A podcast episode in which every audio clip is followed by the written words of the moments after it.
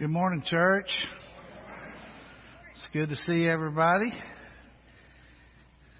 I know we've got uh, folks scattered over the holiday weekend, and so hopefully they're live streaming us. We've got a great live stream audience, and spoke to some of them earlier, and our folks in the uh, uh, fellowship center. So we've got uh, we've got connections all over. You always wanted to be one of those people that had connections, right? Well, you are now. All right. We're connected to people in a variety of different ways, and so we're grateful for the opportunities we have. Happy 4th of July. I do love our country. I'm proud to celebrate our country. Are you? Yeah.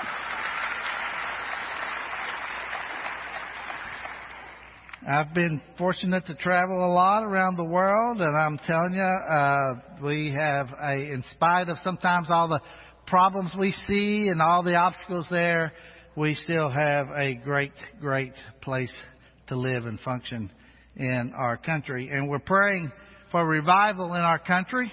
I meet with a group of guys uh, every Thursday morning. Uh, uh, other uh, ministers from a variety of different kinds of churches here in town, uh, and we meet every Thursday and we pray together. That's all we do for an hour. We just pray, and we pray for revival for our, our Twin Cities, for our state, for our country and uh, that's one of the most powerful things you can do, too, by the way. Just spend some time in prayer. Well, uh, I do love freedom, and I love the freedom of our country, but uh, uh, of course, the greatest freedom of all is the freedom in Christ, right?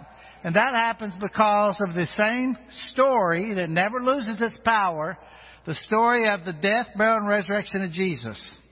And uh, that story, that simple story of how God became flesh and died on the cross for my sins. And his body was put in the ground and he, he was raised on the third day and went back to heaven to help me in life.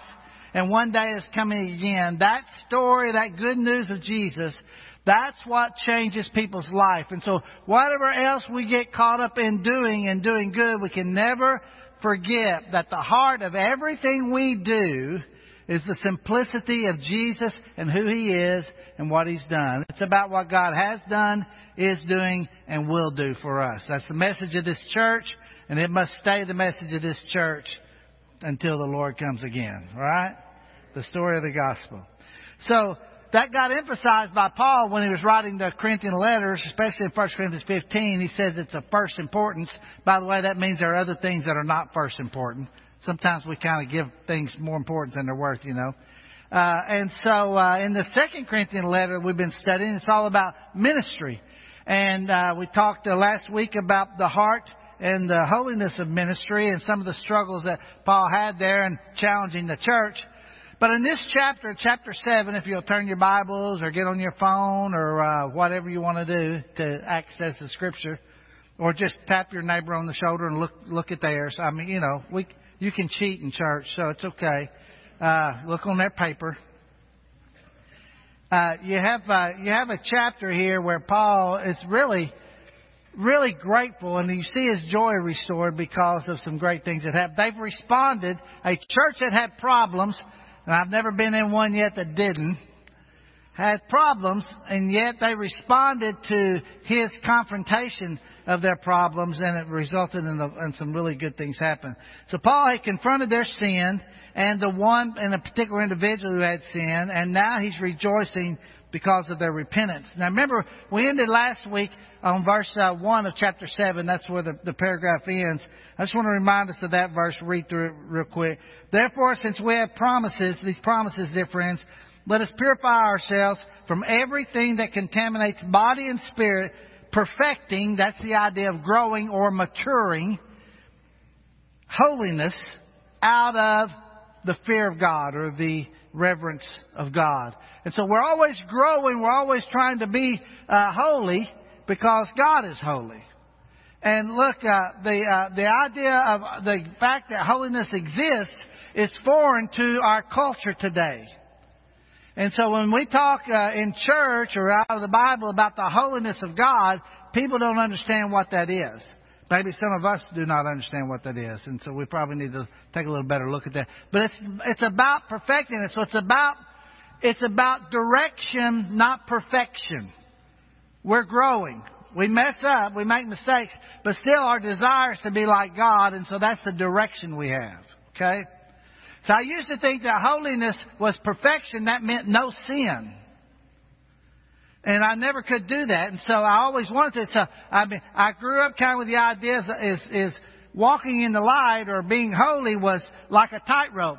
You're walking, you stump your toe and say a bad word, you're out of the light. You say a quick prayer, God forgive me, you're back in the light. So you're kind of in and out of the light all day long, and you're just kind of hoping that when Jesus comes, He catches you in the light, right? There's not much assurance there. Matter of fact, if I could just die with a communion cup in one hand, bread in the other, and right before I die, just click, click, boom, I'm in, you know.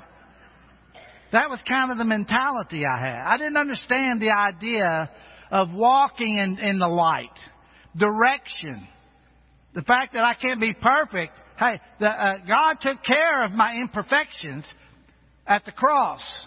The blood not only washed away my past sins, it continually washes my sins now as I strive to live for Him and will take me in on into glory. So it's about walking in holiness. Now, the first verses 2 through 7 of chapter uh, 7, he's going to talk about restored joy. He's going to explain his heart. He's going to talk about his comfort and his joy increases. Let's read a little bit. Make room for us in your hearts. We've wronged no one. We've corrupted no one. We've exploited no one. I do not say this to condemn you. I say before that uh, you have such a place in our hearts that we would live or die with you. I have spoken to you with great frankness. I take great pride in you. I am greatly encouraged in all uh, our troubles. My joy knows no bounds.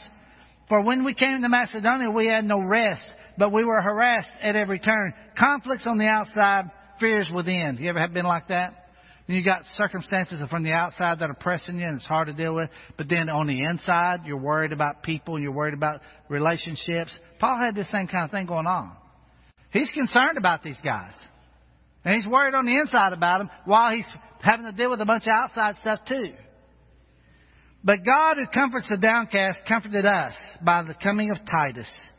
And not only by his coming, but also by the comfort you had given him. He told us about your longing for me, your deep sorrow, your ardent concern for me, so that my joy was greater than ever. He says, look, I've, I've rebuked you. I sent Titus over there to you, and Titus, he, he, man, he finds good news. You're turning your life around. He comes back and brings it to me. You've encouraged him. Now he's encouraging me. Don't you love it when a good plan comes together? Don't you love it when people you've had problems with all of a sudden get those solved and now you can be back to having joy? Remember, he says, you increase my joy. That's what happens when you solve conflict in people's lives. Now, unfortunately, we, we avoid conflict. We don't like it very much. We avoid it. Yet some of the very fact is that sometimes if we take the conflict and handle it the way God tells us to, we can in, increase our joy in the relationships we have. Don't avoid it. Just go ahead and handle things in a godly way, and God will increase your joy. Then, in verses 8 through 13, this is kind of the heart of the chapter. He's going to talk about this repentant heart. Let me read a little bit here. Even if I cause you sorrow by my letter, I do not regret it. Now, some of us have said that, but we didn't go on to say the rest of the stuff. We just said, I, I, you know what? I told you the truth. If it hurts your feelings, it just hurts your feelings, you know, right? By the way, anytime somebody says, uh, don't take this personal, it's fixing to get real personal. Have you ever noticed that? You know? Well, now don't take this personal. Uh-oh. Get ready. Put your shield down, put a helmet or something, because it's going to get personal. He said, even if I cause you sorrow, I do not regret it, though I did regret it. I see that my letter hurts you but only for a little while. You ever tell somebody this is going, this is only going to hurt for a little while? It's kind of like that uh, that nurse here a while back that gave me the COVID test. Now this is going to bother you just a little bit. I'm telling you, uh, when she touched the top of my head with that thing, and I, my head's against the wall, and I'm trying to go up, and she's just, you know, I felt like I lifted right out of the chair. It hurt for a little bit.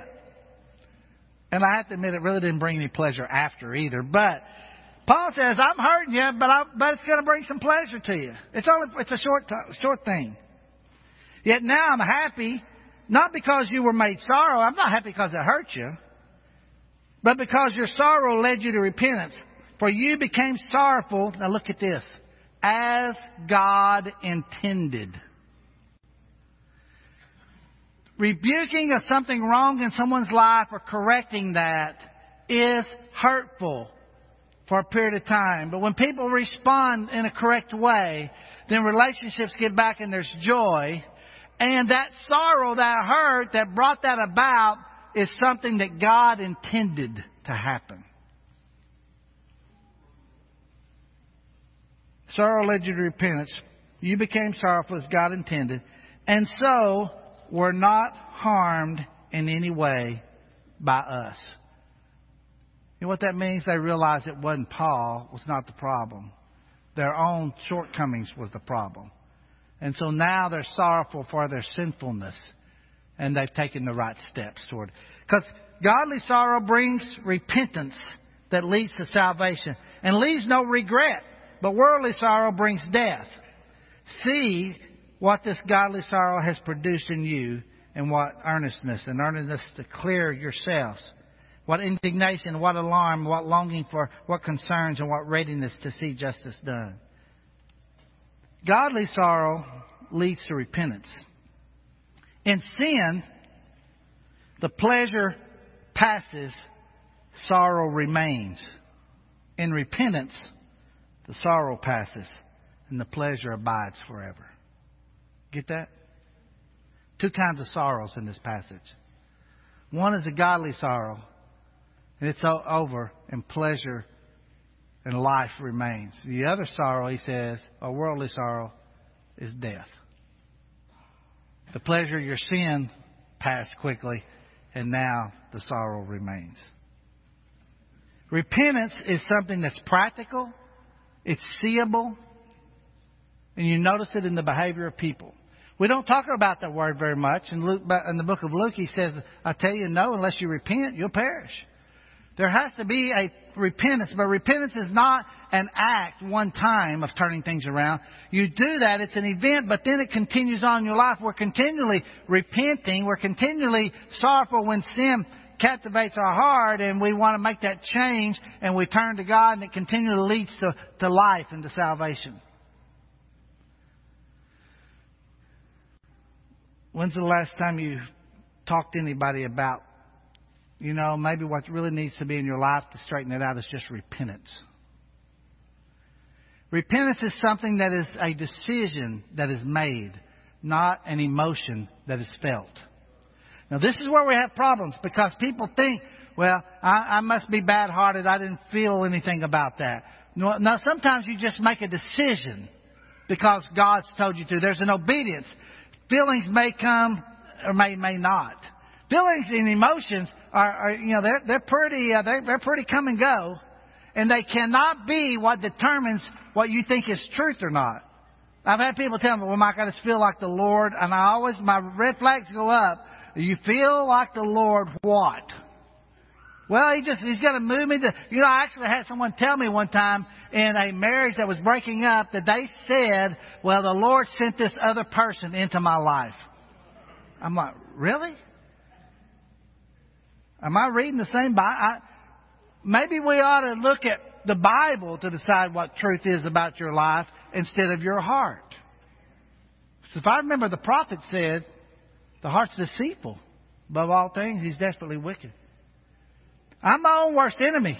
Guess who I listen to the most? The one that talks to me the most, and that's me. And that's a dangerous thing for me. I need to be listening to God's Word. His Word needs to be the loudest voice in the room for my life. We don't like admitting sin. And in today's culture, we downplay it so much that nothing ever really becomes sin anymore. It's just mistakes, it's failures, but it's not really sin. Now, I'm for counseling. I'm for understanding why things happen in people's lives. Don't misunderstand me. And I do think that there are sinful lifestyles that that that that uh, uh, their raising had something to do with that. But let's not make any mistake about it. Repentance of sin, regardless of how it started in our lives or how it exists in our life, must take place within by God's word. Listen to this. I thought this was pretty interesting. Here's a there's somebody repenting right now.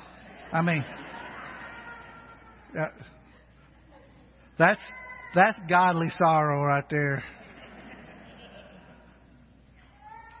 Here's what the the words of this uh, poem. I went to my psychiatrist to be psychoanalyzed to find out why I killed the cat and blackened my husband's eye. He laid me on a downy couch to see what he could find, and here's what he drudged up from my subconscious mind. When I was one, my mommy hid my dolly in a trunk, and so it follows naturally that's why I'm always drunk. When I was two, I saw my father kiss the maid one day, and that is why I feel the urge to have things my own way. At three, I had a feeling of resentment toward my brothers, and so it follows naturally I poisoned all my lovers. But I am happy now that I have learned the lesson taught. Everything I do that's wrong is someone else's fault. Now, if you don't think that that is widely true in our culture, the message of even many, many churches is you deserve to be happy. I deserve to be happy.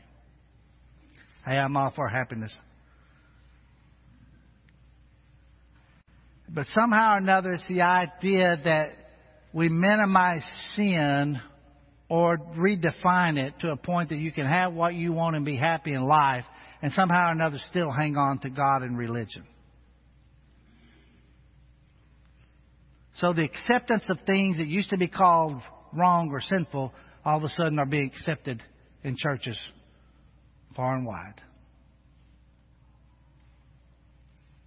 Sexual immorality, homosexuality, same sex marriage. On and on. I know it's not popular to talk about. And don't you dare mistake the standing of the Bible as being incompassionate. We, of all people, of God's people, must be loving and compassionate to every human being because there are no broken in the world than I've been broken. There's no better than thou deal up here. We must be open to the broken. But we cannot change what the Bible says is sinful to somehow or another call it okay. You see, here's what's happened. We've exalted man's happiness and diminished God's holiness. Because when that becomes the goal, you have to do the other.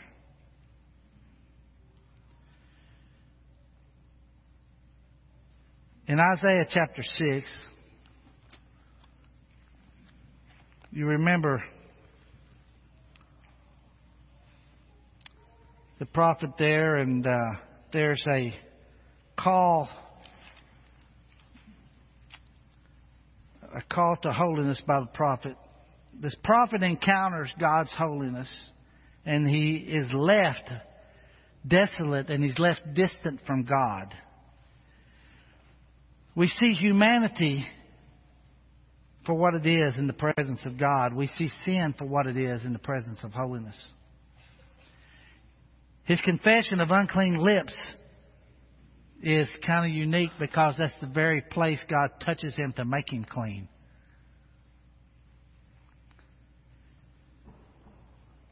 Says they were calling to one another, verse 3, Holy, holy, holy, three times holy is the Lord Almighty. The whole earth is full of His glory. And at the sound of their voices, the doorpost and threshold shook and the temple was filled with smoke. Woe to me! I cried. I am ruined. For I am a man of unclean lips, and I live among a people of unclean lips.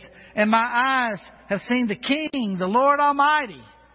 So all of a sudden he realizes the contrast between the unholiness of humanity and the holiness of God. Then one of the seraphim flew to me with a live coal in his hand, which he had taken with tongs from the altar. And with it he touched my mouth and said, See, this has touched your lips. Your guilt is taken away and your sin is atoned for or paid for. See, when you're in the gospel, when you became a follower of Christ, He touched whatever was unclean about you in your ruin and in your mistake and in my messes. And He says, Your guilt is taken away. It's a shame that Satan talks many of us into keep on carrying that guilt and dragging it around with us. Yeah? Don't need to. Guilt's gone.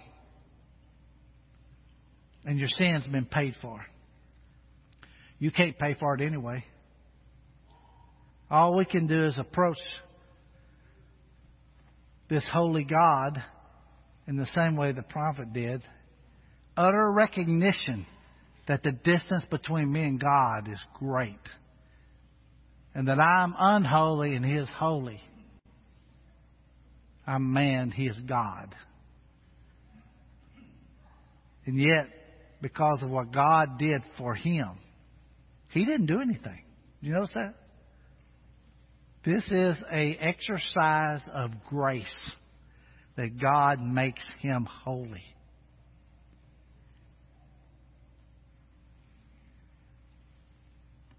And that's the only way I'm made holy, too. See, godly sorrow produces change. Change in people's life brings about encouragement. Look what he says in, back in chapter 7 again. Verse 13, by all this we are encouraged. In addition to our own encouragement, we were especially delighted to see how happy Titus was because his spirit has been refreshed by all of you. I'd boasted to him about you, and you have not embarrassed me. You ever done that? You ever told somebody, "Oh, you'll love this person"? I mean, they're they're great, they're great, even though you know a few of their faults. But you're like, "Oh yeah, you'll enjoy them," and you're like, "Oh man, I hope I didn't mess up. I hope they act good when they get there, right?" It's kind of what happened to Paul. He's like, well, I mean, I know their mistakes. Titus but they're good people. Titus, just go. You're going to you're going to love them. And he does, and he sees the change, he's encouraged. And by that very fact that it happens, when he comes back, Paul gets encouraged. I have boasted to him about you, and you have not embarrassed me. But just as everything uh, was said to you was true, so our boasting about you to Titus has proved to be true as well. And his affection for you is all the greater when he remembers that you were all obedient receiving him with fear and trembling. I am glad I can have complete confidence in you. Don't you want that to be the relationship you have with people? You can have total 100% confidence in them. You can be glad about that. So he says his spirit, Paul's spirit, they restored joy, they increased his joy. Their repentant heart turned out to be a, a great thing because they turned their life around. And the change in their life, the testimony of their life, ended up refreshing Titus's uh, uh, spirit, and that became a great encouragement to all of them. They all got encouraged in this thing. And as a result, Paul has total confidence. Now, if you had read all and heard us preach on all the other parts of Corinthians, you'd be saying, is Paul ever going to say I have great confidence in those people? I said, well, man, I doubt that, but he does. That's the power of how God changes churches. And that's the power of how God changes individuals. And that's the power of how God has changed your life. changed lives are refreshing. And the testimony of other people is encouraging. Remember in Revelation, he says, How you overcome Satan? It says they overcame him by the blood of the Lamb, by the word of their testimony, and by the fact that they did not love their lives so much as to shrink from death. That's how committed they were. Two kinds of sorrows. One leads to life, one leads to death. The choice is yours. Repentance is a decision to change your mind and your walk. And it's one that we continually do. It's, it's not something that we practice once and leave. Sitting in this room and in the fellowship center and at homes and our live stream audience. Sitting in those seats are miracles. God brought about a supernatural change in someone's heart that turned their life around.